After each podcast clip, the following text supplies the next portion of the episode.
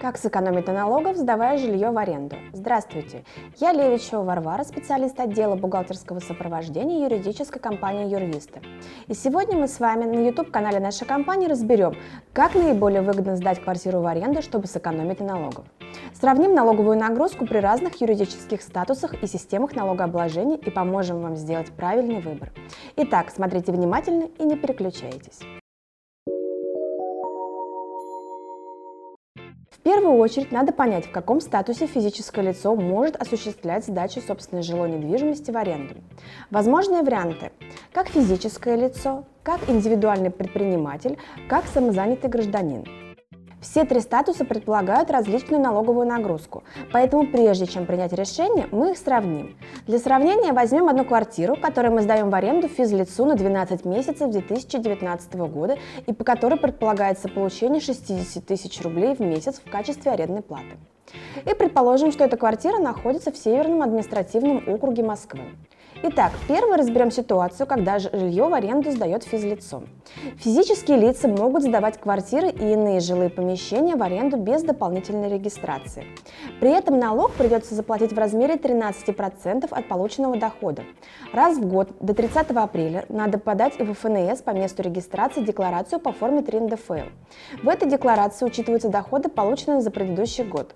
Сам налог надо заплатить в срок до 15 июля. Если квартирой владеют несколько собственников, каждый из них должен подать декларацию и оплатить налог пропорционально своей доле. Расчет налоговой нагрузки при этом выглядит так. 60 тысяч умножаем на 12 месяцев равно 720 тысяч рублей. Это доход за год. Ставка налога 13%. И, соответственно, 720 тысяч умножаем на 13% равно 93 600 рублей. Именно такую сумму придется заплатить в доход государства. Теперь перейдем к ситуации, когда арендодателем является индивидуальный предприниматель. Во-первых, для получения статуса ИП необходимо зарегистрироваться в установленном законом порядке.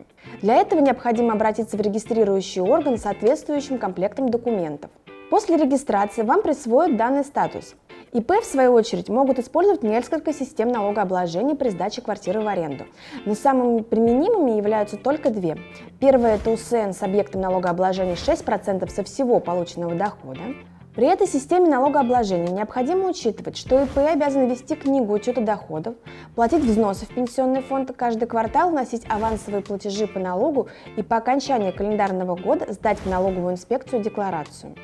Расчет налога при данной системе такой. 60 тысяч умножаем на 12 месяцев равно 720 тысяч. Это доход за год. Ставка налога 6% и, соответственно, 720 тысяч умножая на 6% равно 43 200 рублей. Но не забывайте об обязанности уплачивать взносы в пенсионный фонд. В 2019 году эта сумма равна 36 238 рублей. Помимо фиксированного взноса в пенсионный фонд необходимо оплатить дополнительный взнос в размере 1% с дохода, превышающего 300 тысяч, который в нашем случае равен 4200 рублей. При этом законом предусмотрено уменьшение суммы налога СН на уплаченные взносы. В нашем расчете это будет выглядеть так. Налог УСН 43 200 рублей. Уменьшаем на уплаченные фиксированные взносы в сумме 36 238 рублей. И на дополнительный взнос в пенсионный фонд 4200. Итого к уплате за год 43 200 рублей. Из них 40 438 рублей – это взносы в пенсионный фонд и 2762 рубля налог УСН. Также необходимо помнить, что в случае, если сумма налога СН, который начислен с ваших доходов, меньше размера взносов в пенсионный фонд, то в любом случае взносы необходимо оплатить в полном фиксированном размере и в срок до 31 декабря текущего года. Второй вариант системы налогообложения для ИП – это приобретение патента. Стоимость налогового патента рассчитывается как ставка 6% с потенциального дохода от сдачи квартиры.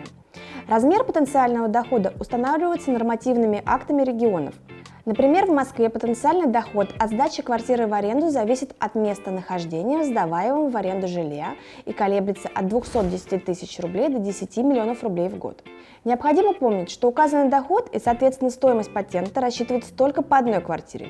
Если их несколько, то на каждую квартиру надо приобрести отдельный патент. Срок патента может быть от одного месяца до года. Сдавать декларацию в этом случае не требуется, но надо помнить, что патент не освобождает от выплаты страховых взносов в пенсионный фонд.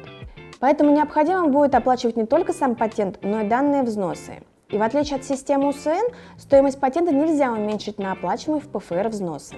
Потенциальный доход для квартиры из нашего примера установлен в размере 600 тысяч рублей в год.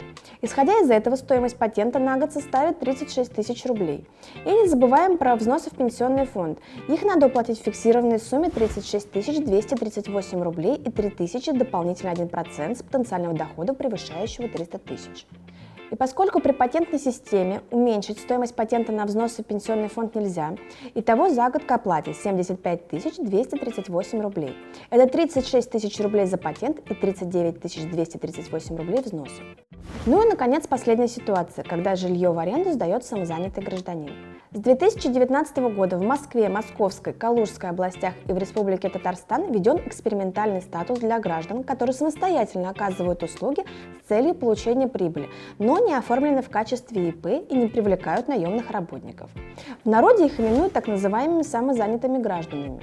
В качестве самозанятого можно в том числе сдать и жилье. Зарегистрироваться в качестве самозанятого очень просто. Это возможно сделать через мобильное приложение в смартфоне без посещения налоговой инспекции. Налог для самозанятых установлен в размере 4-6%. При получении дохода от физлица ставка 4%. При получении от юрлиц 6%. Взносы в пенсионный фонд, как и отчетность налоговую инспекцию для самозанятых не предусмотрены. Учитывая доход от сдачи квартиры 720 тысяч рублей за год и ставку налога 4%, сумма налога в нашем случае, которую необходимо будет заплатить, составит 28 800 рублей. Сравнивая налоговую нагрузку при разных системах налогообложения, мы пришли к выводу, что в данном случае самым экономичным является вариант стать самозанятым и сдать квартиру именно так. Но не спешите с выбором, ведь это пример только для одной отдельной квартиры, а каждый отдельный случай необходимо рассматривать и считать отдельно. И делать это необходимо не только исходя из конкретных цифр, но и учитывать многие другие факторы. Несмотря на то, что эти расчеты кажутся простыми, очень легко упустить какие-то нюансы, и это может привести к невыгодному для вас выбору системы налогообложения или юридического статуса. Самостоятельно сложно разобраться в расчете налогов, в отчетности, сроках ее сдачи. Обращайтесь к нам, и мы поможем рассчитать налоги и подобрать самый выгодный вариант именно для вас. До новых встреч!